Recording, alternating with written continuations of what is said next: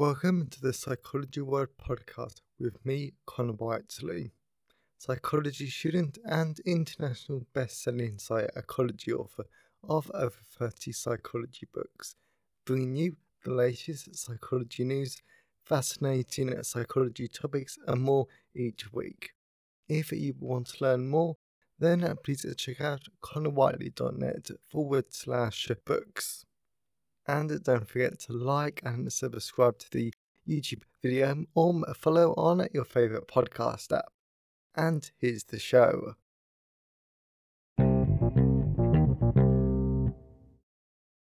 Hi everyone, and welcome to episode 242 of the Psychology World podcast with me, Con Whiteley. And today's episode is on how can you support people with mental health difficulties during December and the holiday period. And it is Saturday, the 9th of December 2023, as I record this. So, this podcast episode I've been so excited about all week, not only because of my own concerns, my own fears about the month of December, but also because I've had an absolutely brilliant week. And lots of these techniques that I talk about in today's episode episode is actually the reason why. So I'm really excited. Again, I think this is quite a practical one. Of course, nothing on this podcast is ever any sort of official advice. So, but this is a fun episode, quite insightful, and I know that you're going to get a lot out of it. Whether you're a current or future clinical psychologist, or whether you know people with mental health difficulties, or to be honest, even if you just want a few more tricks and um, ideas for yourself in case you ever get a bit depressed in the future. And whilst I say this is very much a December based podcast episode, this can actually apply to any time throughout the year because mental health is not just limited to one month of the year. So, but you've got that to look forward to in the content part of today's episode. So, moving on to the psychology news section, we're reading from the British Psychological Society Research Digest. And the first one is Fractal tics may pave a faster way to diagnosis. People with Tourette's syndrome make brief and involuntary movements and sounds, repeatedly blinking, for example, or grunting. These tics usually begin in childhood. Currently, to receive a diagnosis of Tourette's syndrome, a child must have had movement and sound tics for at least a year, which by most measures is quite a wait. Uh, but that may change. A recent paper in the Journal of the Royal Society in Interface describes a method that could potentially cut that year long diagnosis time down to just a day.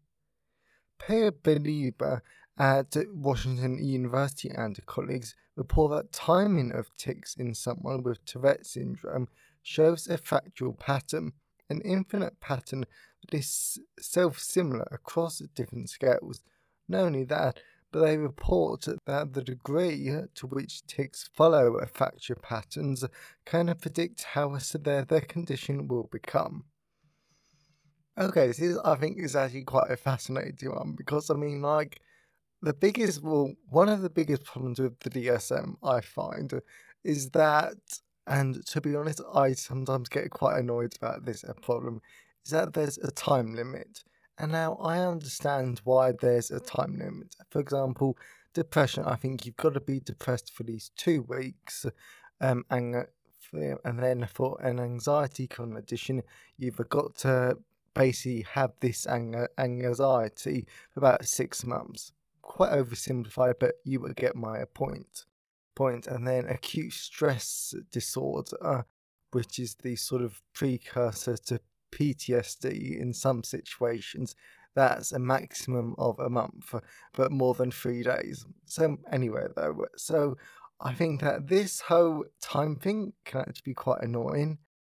So, if there's a way that we can actually decrease this waiting time and this period of suffering, as I like to call it, because let's face it, if you're depressed for those two weeks, or to be honest, let's use a more realistic example, or maybe a, slightly better one, one that, but let's use like social anxiety disorder. So for those six months, that person does have clinically significant levels of um, distress, but because it's not being the six month mark, we can't help them.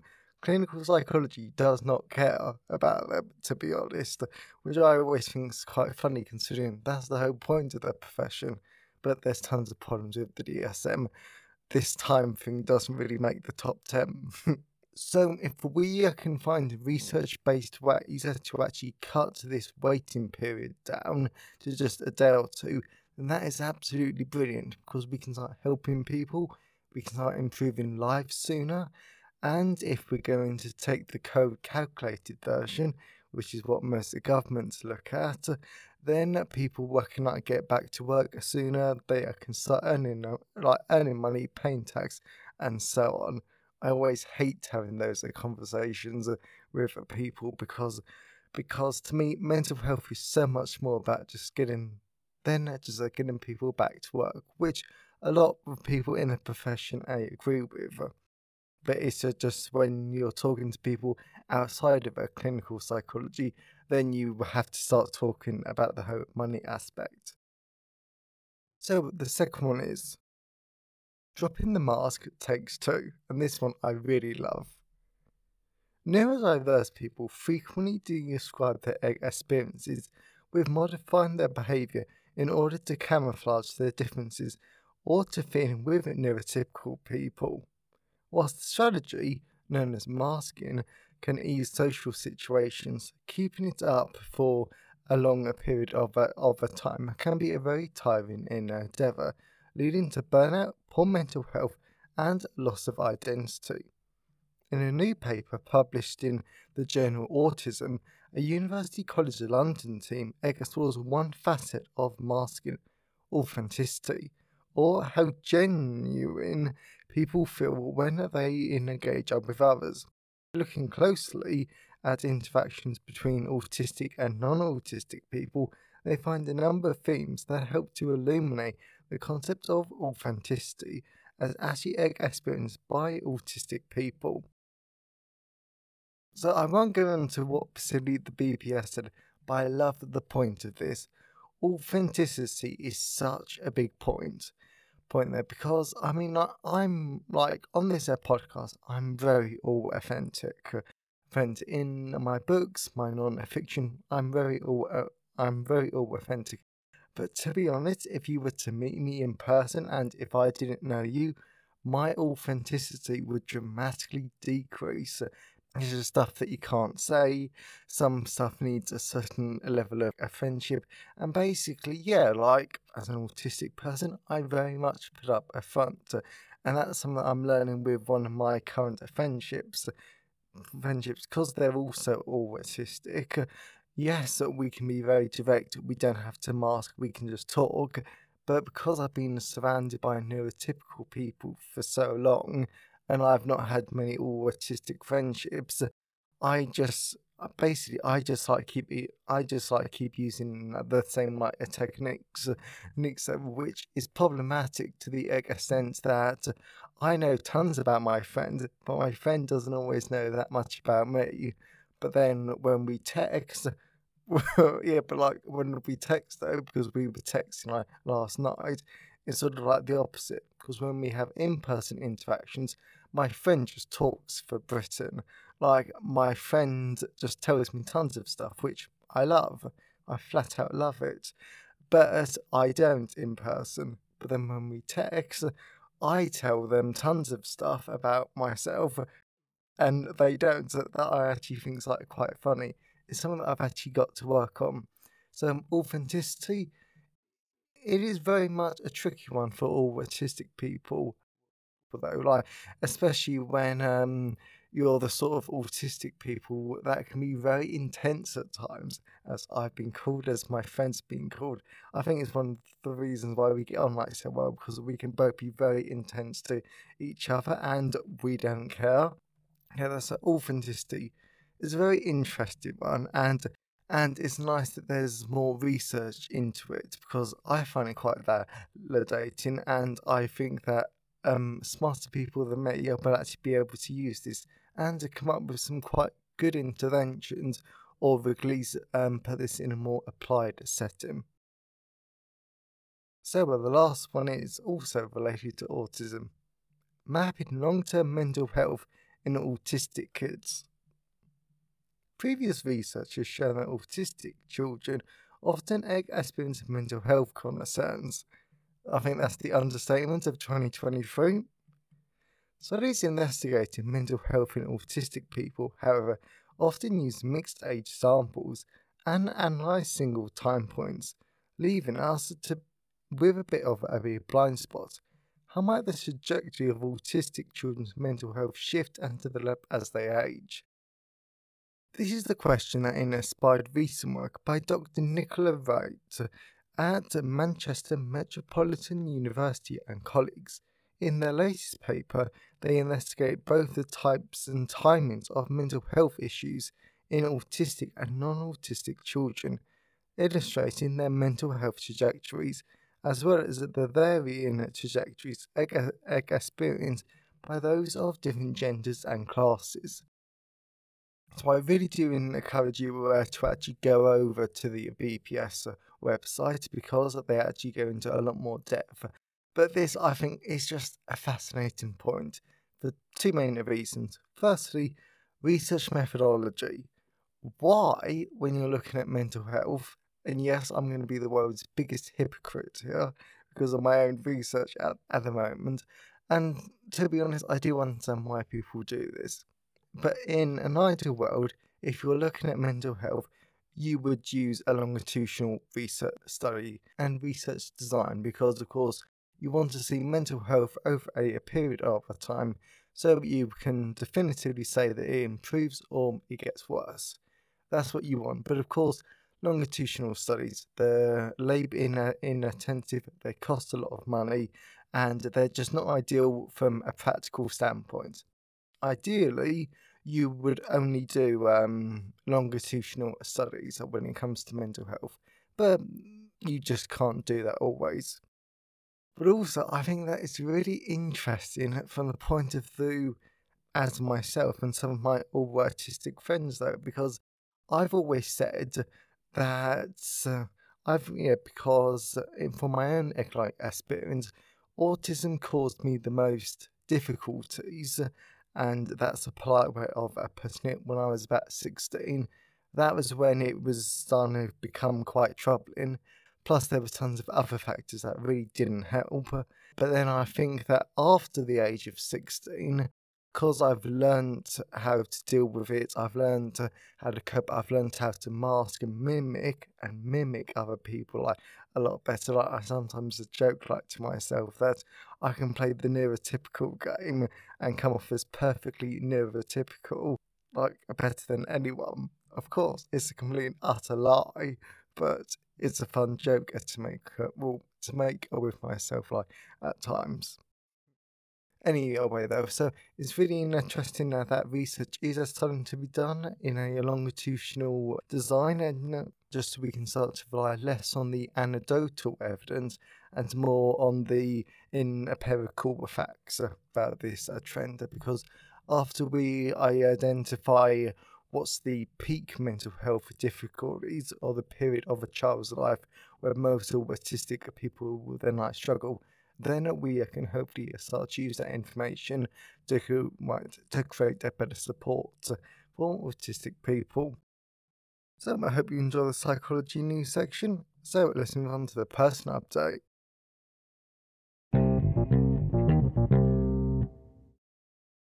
So we're moving on to the person update. I have had one of the best weeks in months. I have utterly loved this week. And to be honest, there's not even really a particular reason why. I've just had such a sensational week and I've been the happiest I've been for ages. And I think there were quite a few reasons, and some of them I am actually going to share with you. So, one of the best reasons, and this sort of like harps back to last week's podcast episode, activity scheduling. I have been doing so many activities that I enjoy. I've been doing lots of writing. I've gone back to learning copyright law, which I flat out love. and I've not done it since my breakdown in August. I love copyright, and like, yes, that is such a niche interest. And yes, I appreciate none of you probably have that interest. To be honest, I think that the only interest most of myself and my podcast listeners actually share is psychology, university, and mental health. Basically, stuff like that. But I've been doing like a tons of stuff that I love. I'm really like happy and I'm really excited. And then there's also been like some like social stuff going on. For example, Wednesday was actually a really good day because I had a university like social with my lab and lots of other like great people that I really like mixing with. So again, that's a massive tip for university students. If there's a university social and you're a bit nervous about it, go to it. Just try it out, have fun, because you're probably in there enjoy a lot more than you actually think.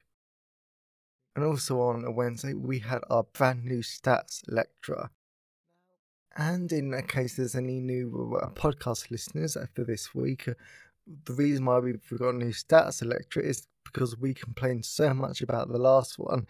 The university had to make them step down, and he was uh, he was such a horrific lecturer. How he was a lecturer before at Sussex, I have no idea. So that was quite interesting. But this new um, lecturer, to be honest, she's not a lecturer. She's a PhD student that helps out with the teaching. This was the first time she's ever lectured. She basically had to lecture for four hours. She was really good.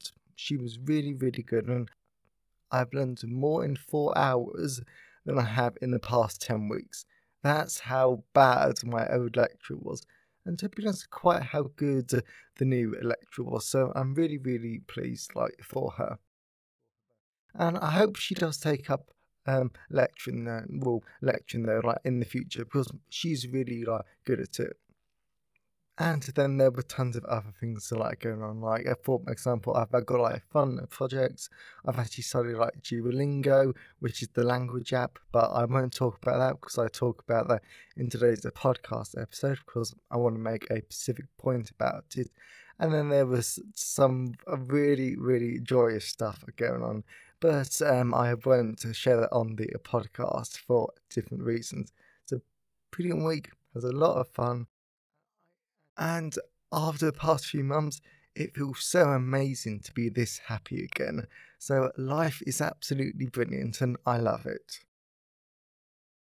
And as always, I always love to hear your thoughts and feelings on today's episode. So you can also email me, connorwhiteley at connorwhiteley.net. You can always leave a comment at the show notes at connorwhiteley.net forward slash podcast. And you can always tweet me on Twitter at sci-fi whiteley. I always love to hear from all of you because it really helps make the podcast feel more like a conversation. And today's episode has been sponsored by working with children and young people. So, what I actually need to do a podcast episode to officially launch well, launch this book, I absolutely love it because, as we know, we're in like a clinical psychology, one of your four major clinical populations is working uh, with children and adolescents. So what this great book really helps you to like understand is how do a clinical psychologist work with different people, for example, multidisciplinary team to actually help children and young people.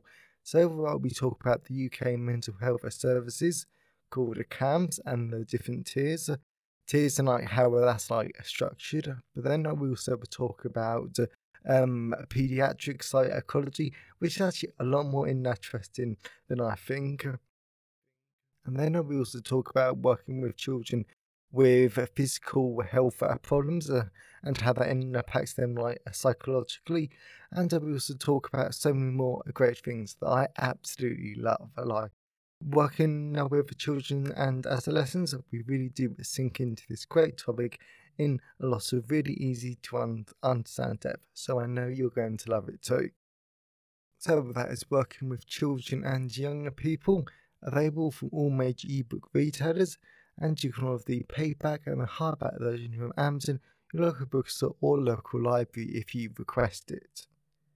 So, whilst buying books helps to support the creation and the editing of the podcast, my time is sponsored by my wonderful patrons. And as always, a massive thank you to my wonderful patrons because your support shows that you like the show and you want it to continue. So, if you want to become a, patron and get tons of great rewards, then you can by heading over to patreon.com forward slash the Psychology World podcast. So, let's dive into the content part of today's episode.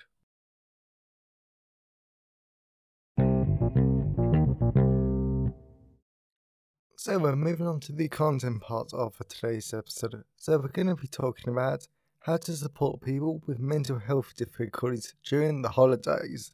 This is going to be a great episode and I'm really looking forward to it. So let's dive into it. Three reasons why people with mental health difficulties struggle during December. Before I talk about my own fears and anxieties surrounding this December, I wanted to approach the topic more broadly and then I'll talk about different ways to support people.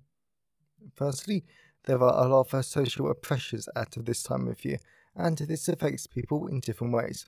For example, there are always a Christmas and family parties to go to, university socials to attend, and everyone basically in implies that you need to be happy and joyous or just stay away from Christmas.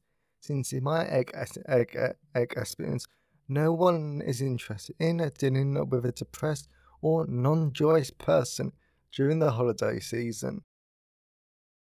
As a result, this could place a, a lot of stress and only amplify an anxious or depressed person's negative automatic thoughts and only make them worse. And that, uh, and that I say in air quotes since they might believe that they will be judged even more than in usual during this time of year, meaning that it's the social pressure of the holiday season that can negatively impact the mental health of depressed and anxious people.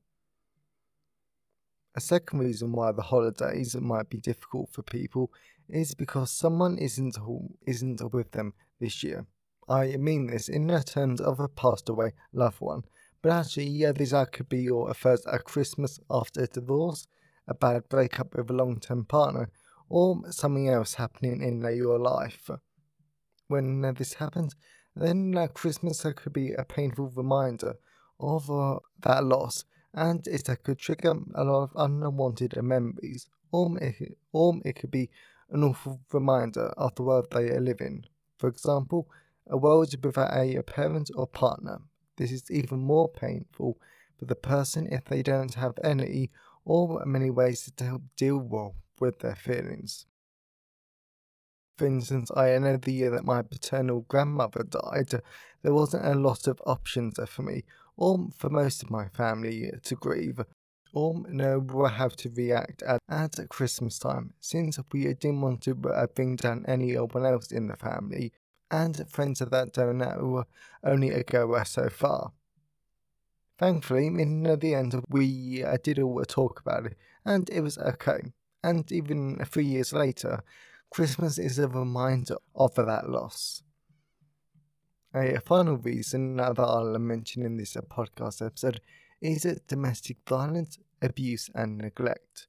There are hundreds of other reasons, but these uh, reasons are the focus of the podcast episode. So, since children and family members have been off school and work uh, during the holidays and most of December, this can be a nightmare for people in abusive relationships and families because they are home more often. They uh, cannot uh, escape uh, off to work or school, but to get away from it, and because of the stress of creating the perfect Christmas that everyone tries to do, this could lead to abusers snapping and lashing out. Overall, there are a lot of reasons why a, why Christmas is a triggering for a lot of people, and the entire month of December can put, can cause people to feel extremely anxious and concerned. Thankfully, there are a lot of things that people can do to support each other during this month. Why was I scared and anxious about December? So before I talk about the five ways, however, you can support people, uh, I uh, want to uh, briefly uh, explain why I, past tense, have been flat out terrified for December and the holiday season, as well as this uh, podcast episode was mainly inspired by my own struggles with this with this upcoming time of year. So I won't repeat the whole mental health history because at this point it's very well documented on the podcast. But I've noticed a very scary pattern for when I have meltdowns and awful mental health. My meltdowns tended to happen when I was out of my routine structure because of that kept me uh, grounded. For example, I had a meltdown in Newburgh Castle because I was away from university, my friends, my family, and my therapy staff, and that pattern has largely stuck ever since. As a result, when I started to think about December and how all were my friends were going back to their homes, the university was of course closing for the winter break, and there would be a lot of other changes because of the social side of, of a Christmas. I was flat out terrified of having another meltdown and experiencing a lot of bad mental health. And this time I didn't think it was it was avoidable, simply because these uh, changes were happening no matter what I did. The month of December was going to be completely out of my control, and that scared me. This led me to get very anxious, a little depressed, and I was constantly walking around with a lump of fear in the back of my mind sort of like a, a countdown until the next meltdown. Yet, uh, thankfully, I uh, spoke to my university counsellor about this, and he uh, gave me a lot of ideas that I've expanded upon, and I uh, find them really helpful. And I uh, hope that you uh, find them useful too. Make sure you know where to get help. One of the most useful things my university counsellor helped uh, helped me with during uh, the final session was making sure that I knew where to get support if I needed it. I, I think that's a flat out critical for someone with mental health difficulties because, as we all know, us and our clients get mental health flare ups outside of the therapist's office, and we might not have anyone around us that uh, can help us when we need it. Therefore, it is really useful uh, to know who can uh, you return to when we need some help, support, and guidance. So I'm just going to share an extract from a random therapy reflection that will appear in a, a future book. And no, I have no idea which one. I've just written it and it might pop up in the future because it explains how my university counsellor um, helped me. Open quote. As my therapist could see that I was genuinely concerned about DSM, his main focus was making sure that I had the information I needed to reach out to other mental health support services in the case I was having an intense moment when I needed support, as well as he gave me a lot of other pieces of support that would be useful to me. For example, because I'm awaiting my autism diagnosis. My therapist told me had the university recently changed its policies so people with suspected mental health conditions and people awaiting diagnosis could get support. So he advised me to go to reception and book an appointment with a disability advisor.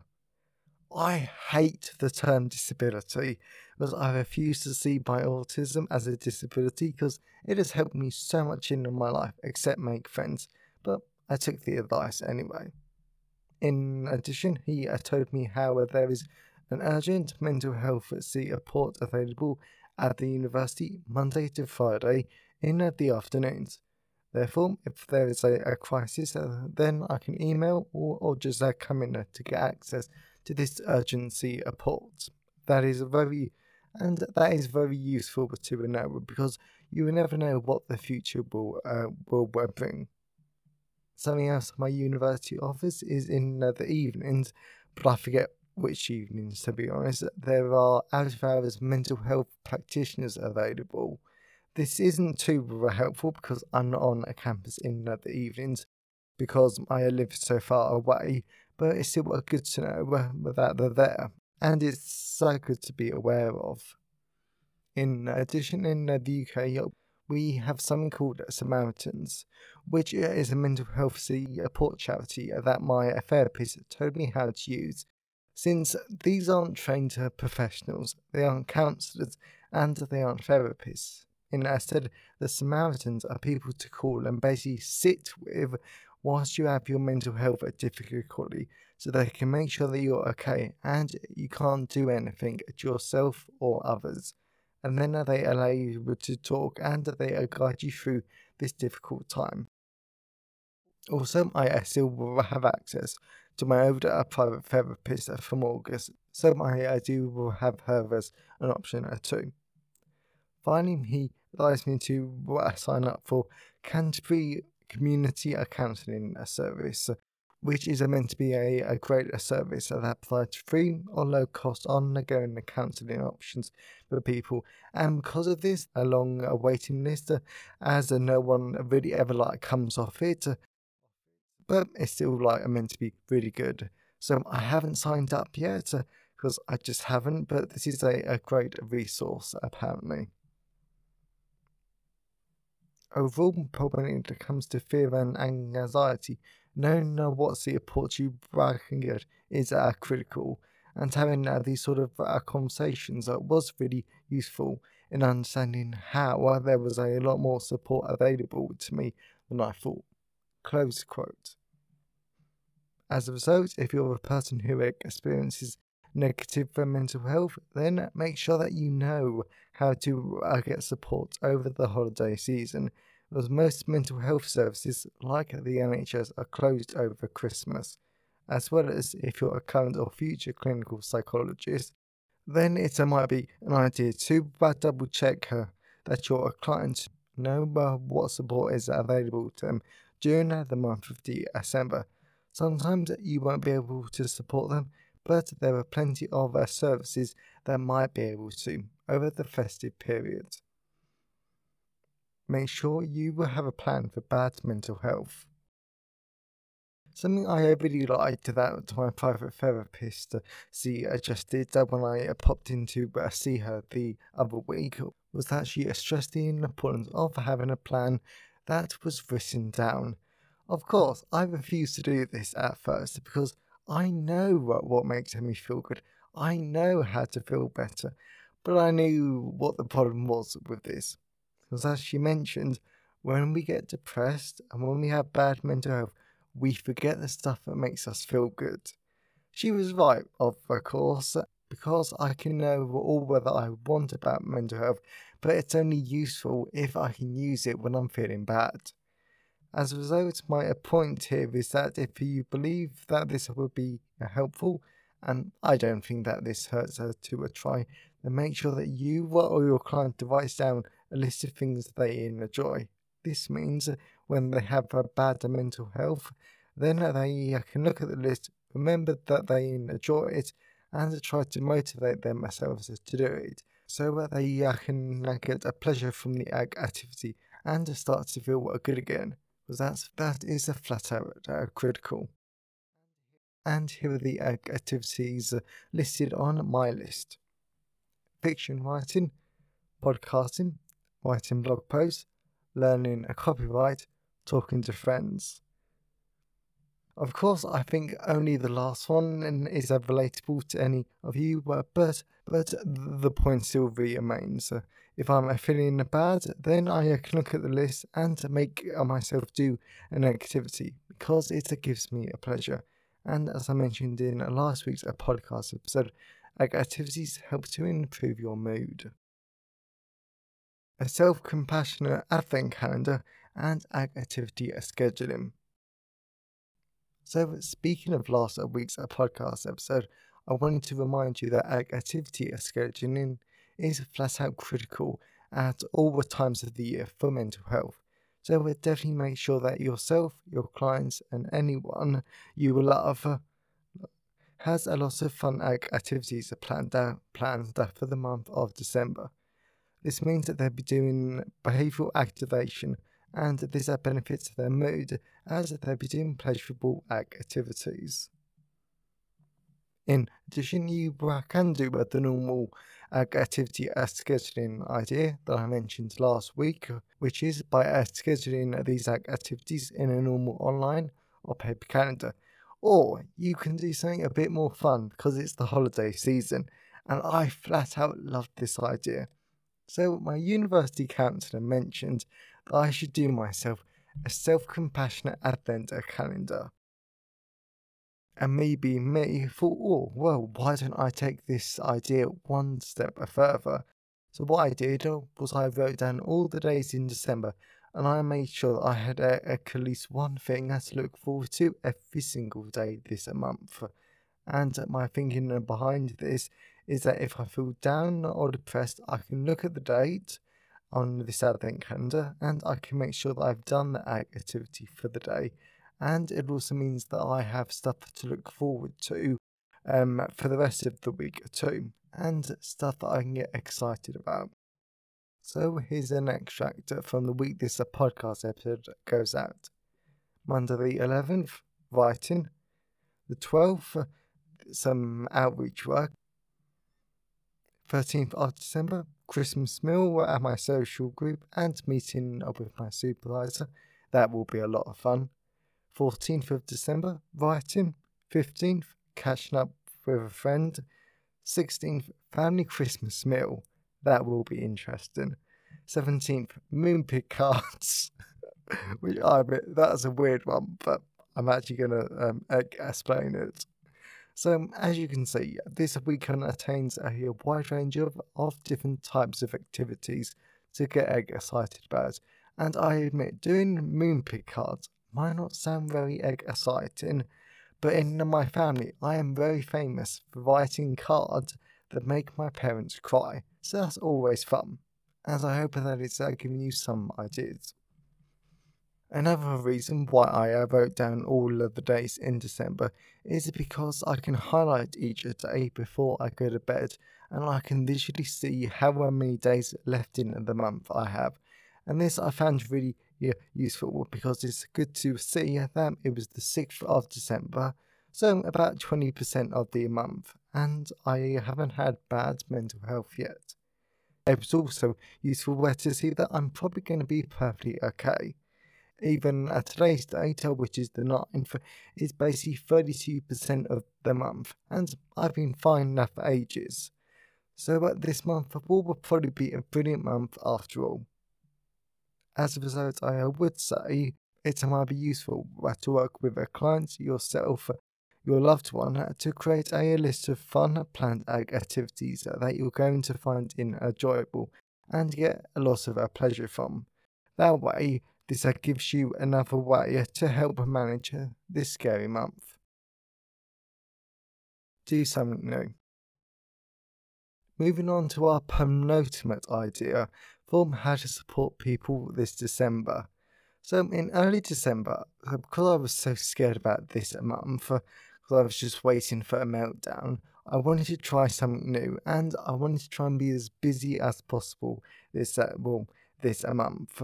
And the thing that I chose uh, has actually been a lot of fun and uh, it did help with my mental health a lot. So I've decided to learn French on Duolingo. Duolingo. So, but they don't sponsor today's episode at all. But Duolingo is actually brilliant. It's really easy to use. It's a really fun, and it doesn't take long. I think, I think my longest lesson was three and a half minutes. That's because I kept having to listen to a pronunciation, as well as it's reminded me just how much I enjoy French and learn other languages. Because I do love languages. I do love culture but the only problem is, because I was mute as a kid, I've struggled with English and enough, to be honest. So trying to in another language, and of course, the English education system doesn't take language as seriously as it is, but that's way beyond this. Uh, well, this a podcast episode. So I was always going to struggle learning another language, but Duolingo is actually quite good. As a result, it might be an idea to do something new and learn something this holiday season. You might download Duolingo and learn another language that you've always wanted to.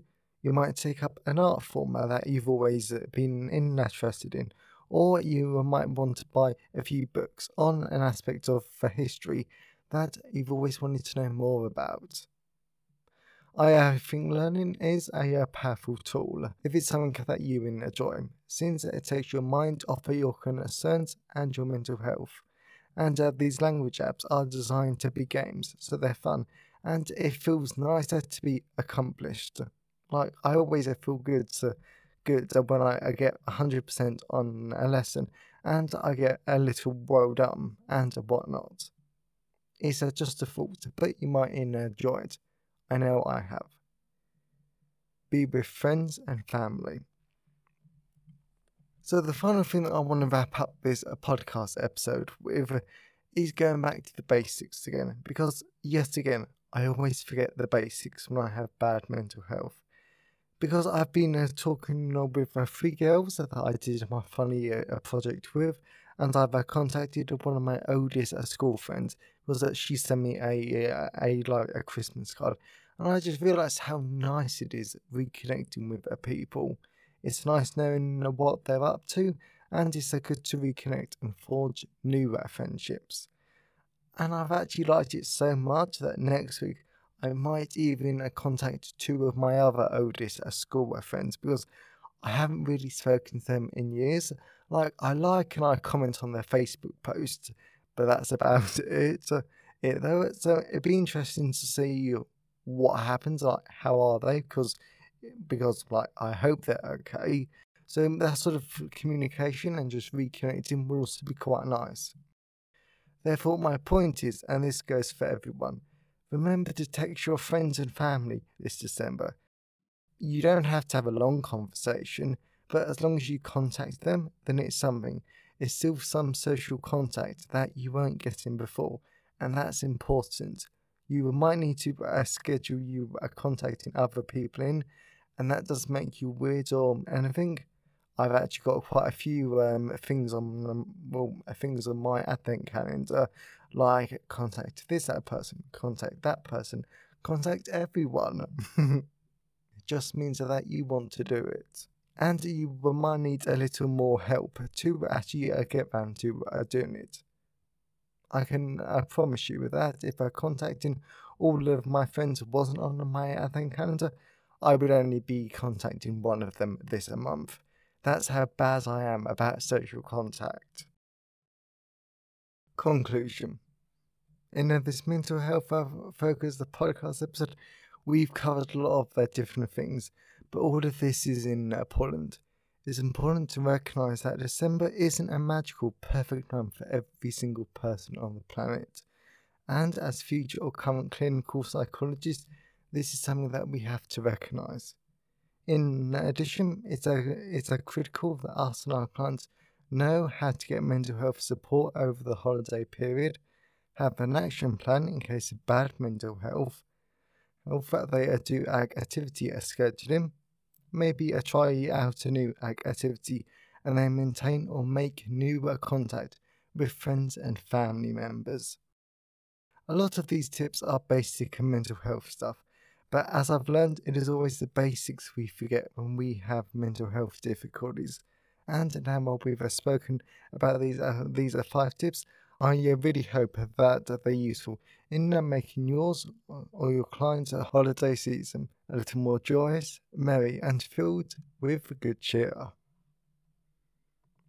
So I really hope that you enjoyed today's episode and you got something out of it. This was a lot of fun to write up, and I'm actually quite proud of myself. Like I know I normally like normally I'm actually extremely modest. Like a friend up was actually saying that to me like like last night. Like um they were saying I'm so proud of you for actually admitting that you've done something good for yourself and like this is all you. This isn't me at all.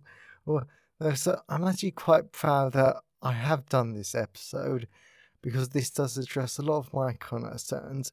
And to be honest, this stuff works for me. This might not work for everyone. I fully get that. And to be honest, of course, nothing on this podcast is any sort of official advice, but I found this stuff useful and I really hope that this helps the people. Even if this helps one single person, I would have done my job as a podcast host. And if you know someone who enjoyed today's episode, then please share it with them. I'm always really grateful when you wonderful people help spread the word about the podcast.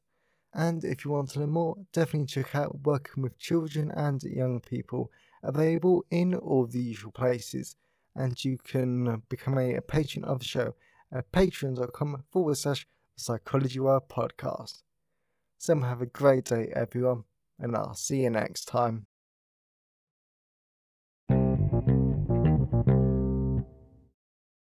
Thanks for listening today. I hope you found it helpful. Please uh, remember to like the video and uh, subscribe to the, the YouTube channel and uh, follow the podcast on your favourite podcast app. And if you wanted to learn more, then please check out the backlist of the podcast episodes or my books at connorwhiteley.net. So have a great day and I'll see you next time.